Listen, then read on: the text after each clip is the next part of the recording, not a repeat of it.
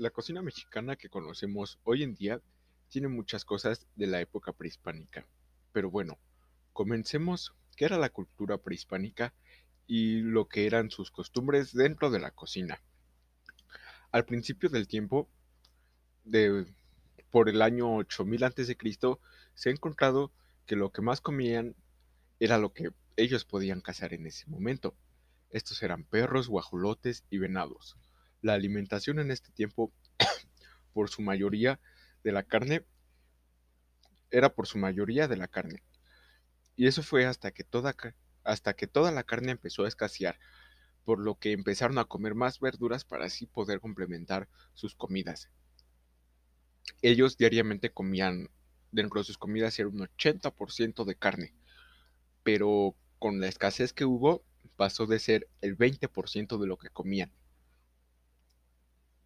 Ahora, vámonos más atrás en el tiempo, por el año 5500 a.C., donde se encontró que en esta época fue cuando empezaron con el cultivo del chile y del tomate.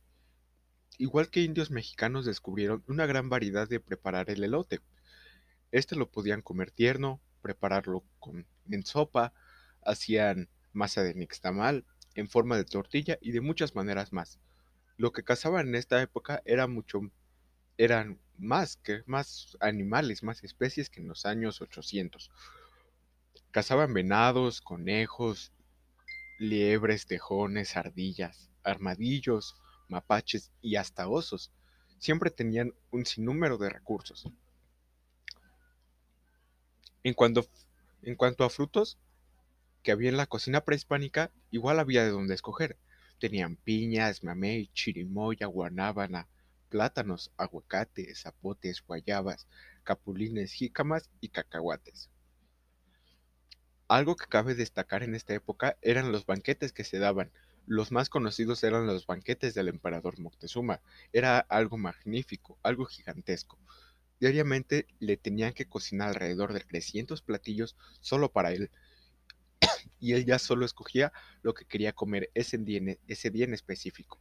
Diariamente lo cocinaba, le cocinaban guajolotes, faisanes, perdices, patos, venados, conejos y entre otras muchas cosas más. Luego, estos platillos, pues como no se podían comer todos en un solo día, intentaban mantenerlos calientes para pues duraran un poco de tiempo más.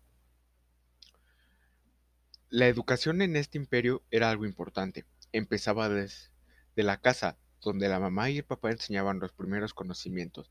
Estos conocimientos dependían del sexo. Si era un varón, el papá le enseñaba a actuar con corrección, ser firme, mientras que a las mujeres les enseñaba a la mamá las tareas del hogar. Los utensilios que se utilizaban en esta época, igual que hoy, que igual hoy en día son utilizados en muchas familias mexicanas. Son las cazuelas, que estas eran para almacenar la comida, igual las utilizaban para transportar agua, que luego esto se transformó, de aquí se crearon los vasos aquí. El principal utensilio era el metate, estaba hecho de una piedra rugosa y se utilizaba para moler alimentos con otra piedra. Esta era un rectangular, se colocaba en el piso el alimento y la otra piedra era como un rodillo, con ese se iba moliendo. Luego está el molcajete. Es, creo que de los, todos lo hemos visto por lo menos una vez en nuestra vida. Este igual estaba hecho de la misma piedra que el metate. Este era como un cuenco que igual servía para moler, pero era más bien para productos más blandos.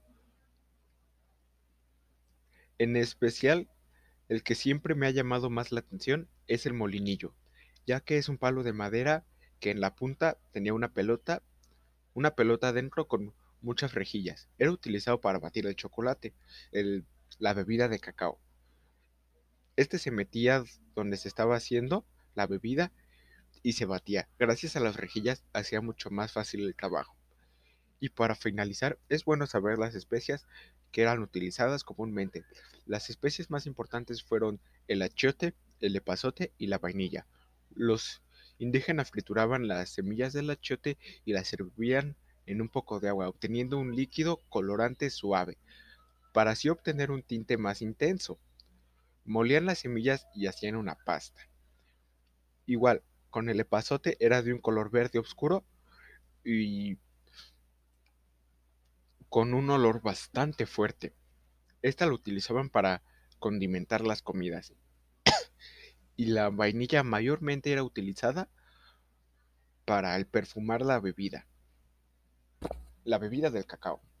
Y creo que esto es lo más importante acerca de la cultura prehispánica dentro de la cocina.